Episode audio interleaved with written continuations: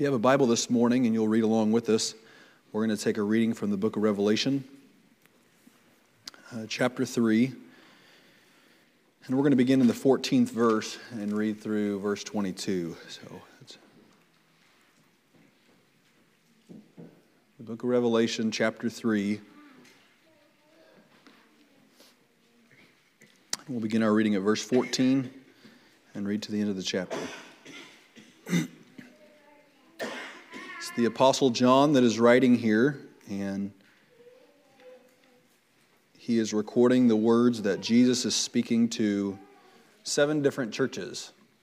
And he identifies those churches and has some positive things to say to some of them and some not so pleasant things to say to others.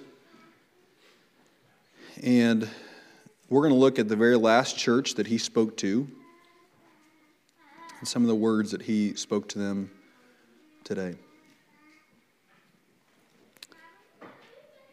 And unto the angel of the church of the Laodiceans write, These things saith the Amen, the faithful and true witness, the beginning of the creation of God. I know thy works, that thou art neither cold nor hot. I would thou wert cold or hot, so then because thou art lukewarm and neither cold nor hot, I will spew thee out of my mouth. Because thou sayest, I am rich and increase with goods and have need of nothing, and knowest not that thou art wretched and miserable and poor and blind and naked. I counsel thee to buy of me gold tried in the fire, that thou mayest be rich, and white raiment that thou mayest be clothed, and that the shame of thy nakedness do not appear, and anoint thine eyes with eye salve, that thou mayest see. As many as I love, I rebuke and chasten, but be zealous therefore and repent. Behold, I stand at the door and knock. If any man hear my voice and open the door, I will come into him and will sup with him, and he with me. To him that overcometh will I grant to sit with me in my throne, even as I also overcame and am set down with my Father in his throne. He that hath an ear, let him hear what the Spirit saith unto the churches. That'll conclude our reading this morning, and apologize for any mistakes I may have made in the reading today. The title that we would like to place upon the message this morning is A Useful Church. A Useful Church. Now, some of you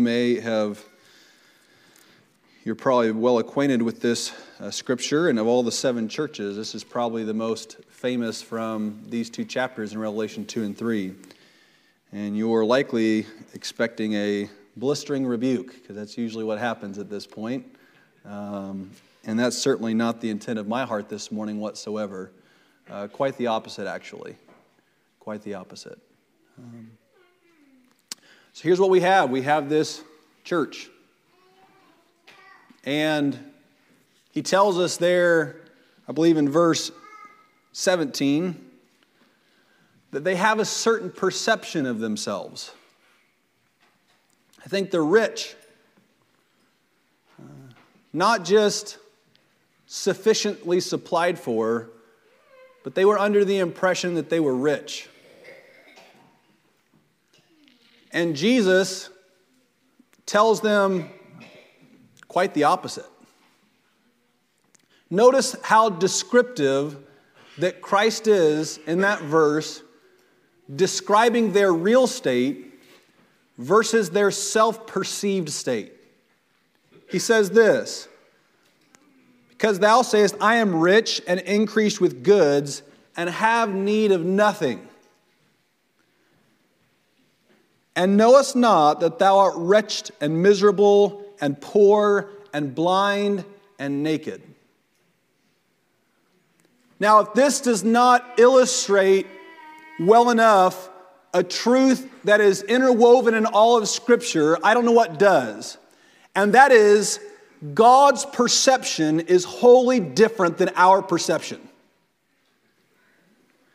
And the contrast here is breathtaking. They're almost boastful in how well-equipped they are and prepared they are for what is ahead, how sufficiently they have of the world's goods. And then from God's vantage point, he gives a description. And he says, from my vantage point, I see something entirely different and quite opposite of what you see. You are poor and blind and naked and miserable. And what we can naturally deduce from this is that they're looking at two different things. The church at Laodicea was known to live in a city that was, at this point, prosperous. And they, as a people, had put their minds upon the carnal things, and it was benefiting them as a people. And they were prosperous, and so as they're looking at all of those economic things, they're patting themselves on the back and they're feeling good about themselves. And yet, as the Bible tells us, as God looked down and spoke to Samuel there in 1 Samuel chapter 16, and he saw Samuel's looking at Eliab, the older brother of David, and he thinks to himself, certainly this is the man who will become king. His stature, the way that he carries himself, he's a warrior, he's the oldest child. Certainly he is the one that God has prepared. And God speaks this truth so powerfully to him and says, God seeth not as man seeth, for man looketh on the outward appearance, but God looketh upon the heart. And what is a truism that has resounded through the echoes of history is that most of the time, the people who appear to our eyes to be rich and well put together, who appear to be successful, who have nothing in life that from the outward perception they have a need of, they have a great destitution of the soul. And here he is applying that to the people of God. I say this morning, don't in your own self get caught up in how things appear to other people. It's a dangerous thing, and it's a slippery slope, because once you start on the path of pleasing people, it's a hard path to step away from. No, the Bible calls us to a higher life, based upon standards that are unchanging to a person who is perfect. And that is God's standards. And in order to be a useful, and this is the title of our message this morning, a useful church, the people composing that church must be useful. So what do we mean by that? What is a useful person from the perspective of God? Well, the first thing that I think that scripture identifies is that they abandon all measurables that the world sets forward. They're not looking for commendation or a need to have people approve of what they're doing and how they're doing it. But there's a sense to which they completely lose sight of that, because they recognize that the things of this world are completely transient and passing away.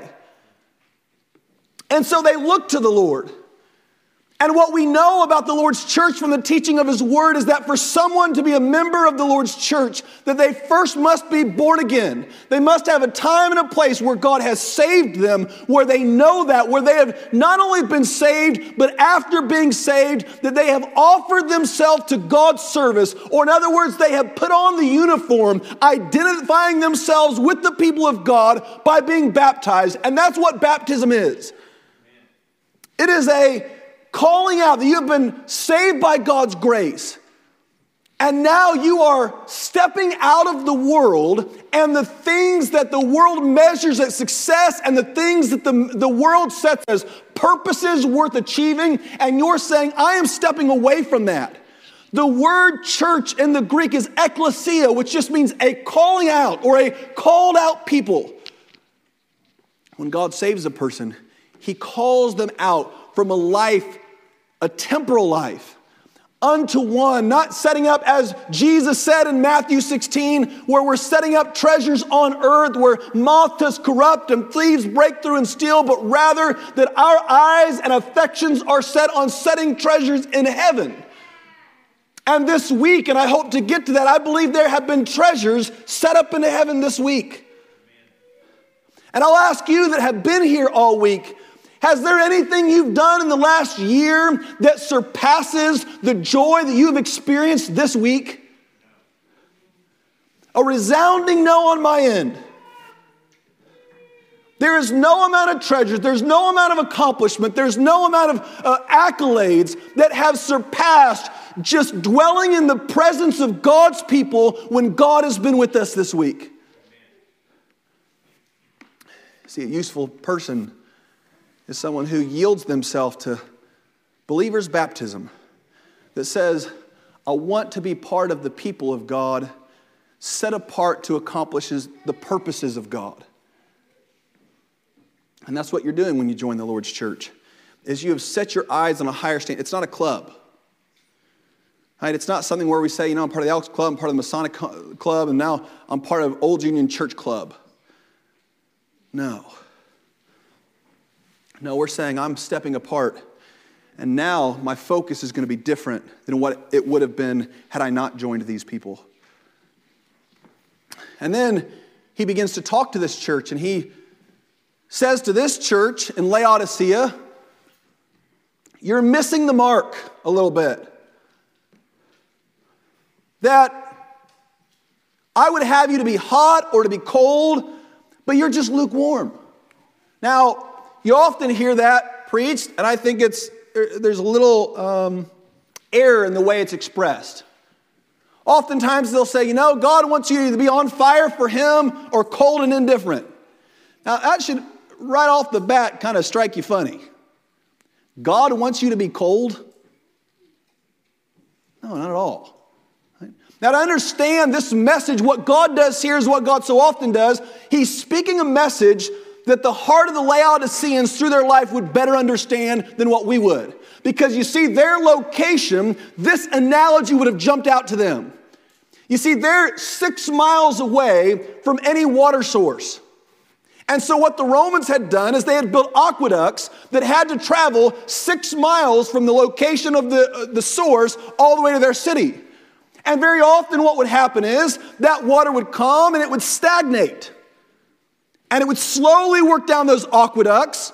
And then finally, when it got to its end source, it was lukewarm. Now, if you go out here after a rainy season and you see water that is puddled up, that has been there for days, or if you go to even a lake and you fishing out there and there's a part of that lake that has not been touched by anyone or any life, you'll notice that water stagnates. And often it stinks really bad. And at the core, it's useless. You can't bathe with it. You see, that's the whole analogy he's using here, saying hot water has value. It can be used medicinally. It can be used to cook. It can be used to bathe. And so there is a usefulness in having hot water. There is a usefulness in cold water. Obviously, we can drink it. And so there's benefits to being hot or to being cold water. But there is no benefit to having lukewarm, stale water.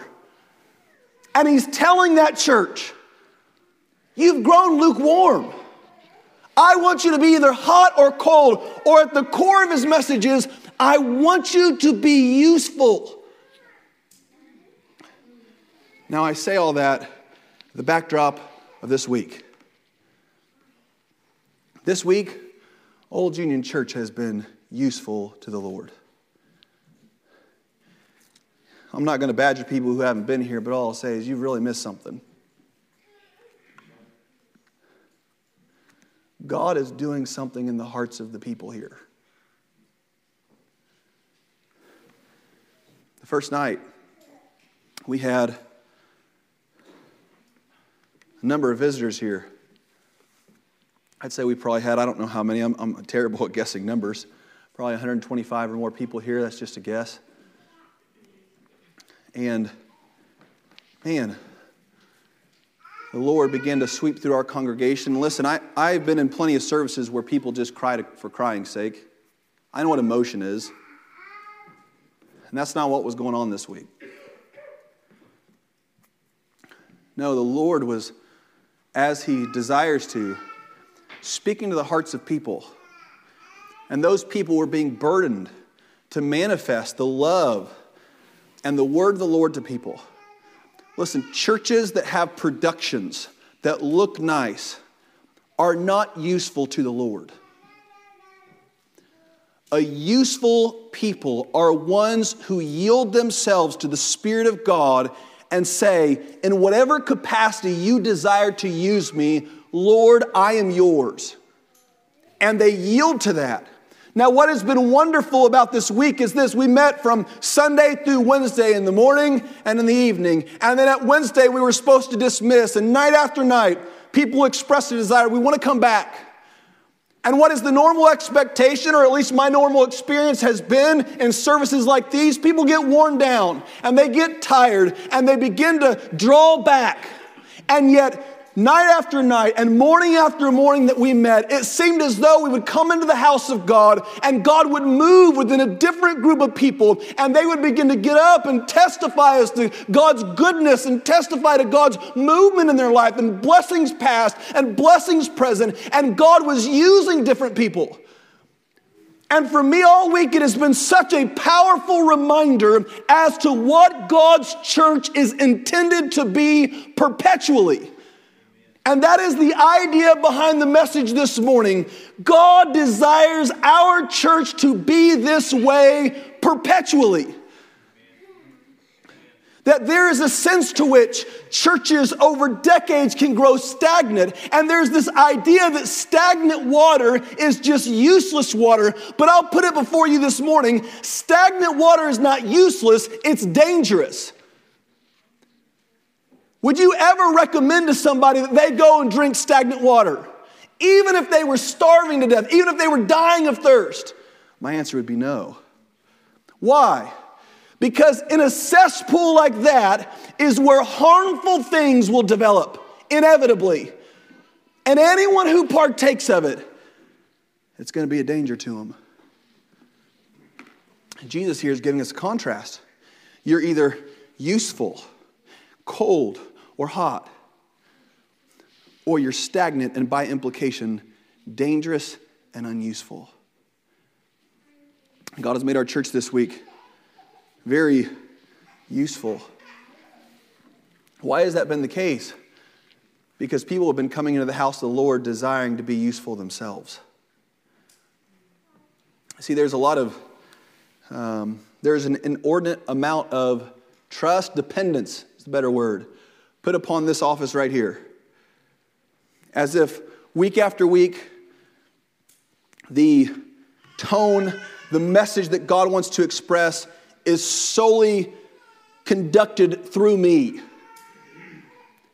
And listen, over and over in scriptures, what we find is something the complete opposite. And if you look in the book of Acts, the powerful thing about the book of Acts is that, yes, God used men that were called of Him, but if you'll notice, it's called the Acts of the Apostles. And from chapter 1 all the way through chapter 8, it is showing God's people yielding themselves to His influence, being sent out all over the world, and them working together as useful people. The book of Corinthians and the book of Ephesians both affirm this truth when they compare God's people to a body, and that one part is not meant to be duplicated over and over and over again or become too prominent within the body, but rather that God weaves us together. He puts us together as members in particular. You were led to this church to be a valuable component of this church. And you'll notice in this body of people that there are some people which exhibited their talents and gifts this morning by the teaching of His word, and they feel God's calling in their life is to be in a classroom with people, opening applying the word, exegeting that word for the welfare of people, that they might take those truths and live them out. There are others this week who have gotten up perpetually and by the grace of the Holy Spirit has spoken edifying words, building people up at times when people were getting tired and people were getting discouraged, and they spoke to those things and breathed life into people and encouragement to people, especially people who are going through a hard time. There are people here who will have a definite call towards evangelism where their heart and their life is just broken for people who don't know God, and God has purposely put all of us differently together that we might manifest His calling for this church and be perpetually useful to Him. That's what God wants. Don't look at other people and say, I'm not like him. I'm not like her. There are some people in the house of God that are called to talk a lot. Did you know that? I mean, really. There are some people whom God's gifting to them is that way. There are other people who sit back and listen and quietly serve. There are some people who God reserves their voice for a different setting than perhaps publicly. Whatever the ministration or the gift that God has disposed to you, many of those things have been on display this week, and God has found this church useful. I don't want to go back. I was thinking this week, I want my kids to grow up here. If the church is how it's been this week, that's where I want my kids to grow up. With no hesitation, there is nowhere else that I would rather be than this place this week. It cultivated a lot of conversation in our young home. My kids were very curious about what people were saying. And I mean, even as late as this morning, Jetson asked me about Sister Ashley's testimony today. Curious.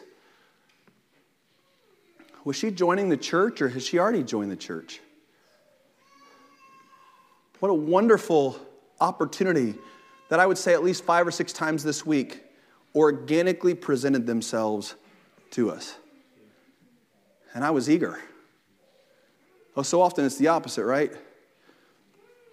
When a church stagnates, the hard thing about when you stagnate is, and we're stepping away from the analogy for a minute, but when human beings stagnate and we get in this comfort zone with one another, I get comfortable with you not following the Spirit of the Lord.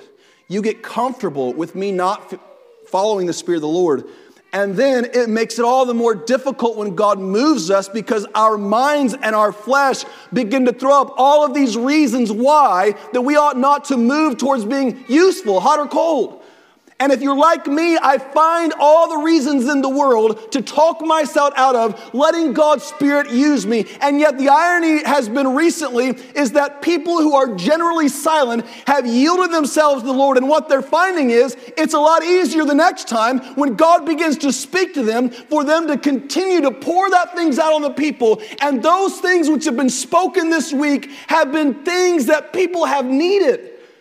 And they've been within you the whole time. But perhaps we have not, as a group, been in a position where we have been willing or able to let those things be used of us. Here, he's telling them, he gives this analogy. And I was going to the restroom this morning, and I heard, as I was walking there, a little bit of your conversation back in the back Sunday school room, and talking about taking scriptures out of context. And you reference context. I believe I heard Brother Tim say is the rules of interpreting the scriptures. And verse 20 of our reading is one of the primary examples you could ever use of that. Because the world takes verse 20 of our reading and says, "Behold, I stand at the door and knock." And they have taken that so out of context to talk about people who are inviting to the Lord, to come to know the Lord. And yet we can see very plainly, given this context, that he's talking about the church. And the thought that overwhelmed me as I was preparing this message was, I believe this week God was knocking, and we let him in. Let's keep him here.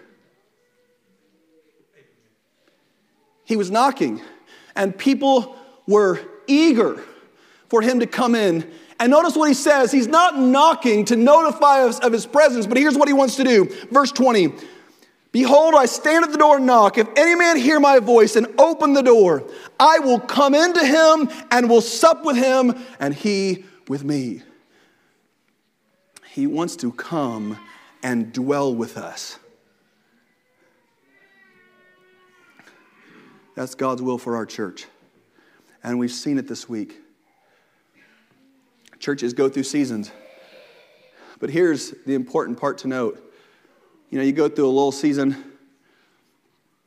and people get, after a week or two, they start getting uncomfortable with the fact that, hey, we're not used to this whole thing meeting together, not just us being here. I don't like this very much. And so in the middle of the week, they begin to pray, and they begin to ask God, and they begin to reach out to one another. You know, one of the things, the barriers that often prevent us from allowing the Lord is that God uses us with us. Right? A lot of things that God does for his church are vertical. It's between me and the Lord, and I need him to speak to me. But very often in the beauty of God's design, it is meant to go from vertical to horizontal. And that is where there comes a point with all of us that we must have a love for one another and a trust with one another that we're willing to be used by God for the service and ministry of one another. That there are people who have expressed this week difficulty that they're facing, hardship within, struggles that they're reluctant to let go of. You know that now. And as God's people who has binded us together, we're meant to be a community of believers that bears one another's burdens as if their burdens are our own. And when we are weak, the book of Galatians tells us in chapter 6 that whenever someone has fallen even into sin, that those who are spiritual restore them in meekness and fear. Think of that situation. That's such a short, it's two verses, verses 1 and verses 2 of Galatians chapter 6. And yet, the application of that truth is so difficult from a human standpoint. Because first, there has to be an acknowledgement of sin. So imagine this morning if somebody stood up and said, in my marriage, we're struggling. And perhaps someone says, I have a pornography addiction that I'm struggling with. Do you know the mountain that is to just open up and say it to somebody? If you're going to go to anybody, come here. Come here. Christians are not perfect, nor will they be. And we're going to stumble, and we're going to fall. That's one of the reasons why you're part of this body. And what we have done is we have compartmentalized. We compartmentalize ourselves and our sins as if that's not a part of us when we come into the house of God. Whether we're trying to build a persona in front of the eyes of other people, whether we're trying to demonstrate some advanced maturity in our Christian walk. But listen, the truth of the scriptures be known, we even find those who are mature in their faith struggle. Was that not Peter's problem in Galatians chapter 2? A man who had walked with Jesus for 3 years, a man who had preached on the day of Pentecost and seen thousands saved, a man who had become the default leader of the early apostles and the early church. And yet what we find in Galatians chapter 2 is that his mind became convoluted with things that people had taught that had confused the Jewish way with the Christian way, and he was not doing a lot of things right. And the Bible tells us that Paul came and confronted him to his face and said he needed to stop doing what he was doing. And thankfully, Peter did. When we hide our problems, it's not only a debt, you know, we think we're going to hurt the church. No, you're going to hurt the church if you don't come in your spiritually struggling position, confess it before them, and have your brothers and sisters help you carry it. Or in other words, this, don't deprive me of the opportunity to grow my love for you. I don't want to love perfect people. I want to love people who are broken. That's who Jesus even says himself that he was called to. And that's who we're called to. And the world will see and long for the love of God when they see the love of God coming through us towards sinful people, that as a community of believers, when we come together and there is sin and there is hardship and there is hardness in people, that we come and we confess it before one another and we ask for help and we strengthen and encourage and do everything we can to restore them, because that's the second part of Galatians chapter 6 verses 2, is that we restore them and meekness and fear. You know, that's involved sometimes. Very often what you find in sin, any type of sin, especially an addictive sin, is accountability is needed. And if you're the one has ever held, you ever hold an addict accountable before? I have. It's hard. I've gotten calls at 2 a.m. saying I'm feeling tempted and I don't know what to do. I drug myself out of bed and I drove over to their house and we went and got an early breakfast.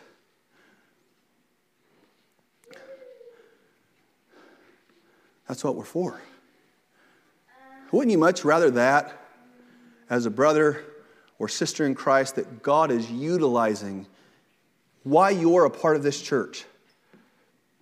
And we're finding ourselves useful to one another and to the rest of the world. Then, I can't speak for here. I can only speak to the churches I have been a member at here recently, but based upon compared to what we have been doing. And that is rich according to the world, poor, blind, destitute, and naked from God's vantage point. I come before you this morning, church. Oh, how I long for this week not to be an anomaly. I don't want it to be an exception. And it doesn't have to be. We can be useful. This part moving forward. And Satan will fight us. And struggles and strifes will come in. You know, I was studying, I'm going to close, but I was reading through Galatians, as you can tell, chapter 5, and I was reading about the works of the flesh. And there were 3 of them that really jumped out to me as when God begins to move in a church, 3 different ones that seem to be more prominent or Satan can sow those things. One was enmity. You know what that is? It's an outdated word we don't use too much anymore. And I think even the English usage of it today is not a full encompassing of what the Greek was back then. It's more than a distaste with what somebody is doing, but it's not quite a malevolence. It's in this in-between area. The way I would describe it in modern day is this: you secretly don't like somebody. And so you're congenial, you're nice, but there is a division based upon a deep-rooted dislike for someone. Every church I've ever been a part of has had that. It's noticeable in the cliques. It's noticeable in the tension. It's noticeable in the lack of expressed love towards certain people. Satan can so easily sow those things.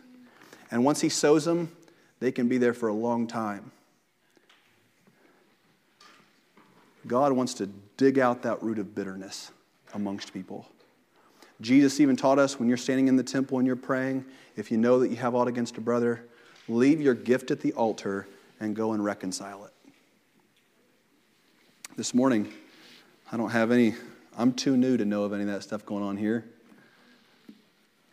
But I'll say, if there is this secret, hidden feelings towards people, and it might sound absurd for you to go to them. You might say, in 1982, this is what happened. And if I'm being honest, I've never forgiven you for it. Go make it right. Because what we experience this week can be the least of what God has in store. I mean, if I'm being honest, I've been so deprived spiritually over the last couple decades as a church member that if we just stayed where we were at until I died, I'd probably be really happy. But to know that God has an abundance more for us that's available, things beyond what we ask and think,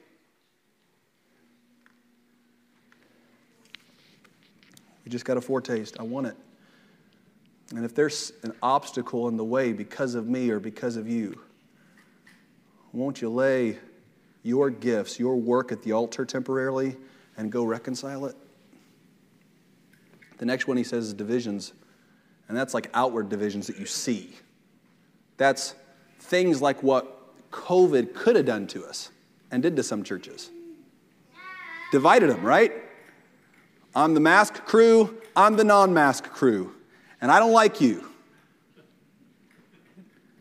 So easy for a church to allow those things, and I think it was a test for a lot of churches.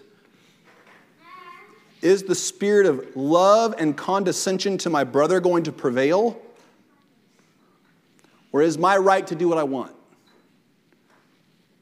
He says that divisions were a part of it. I hope this morning, I hope that God will help us moving forward to be a useful church for Him.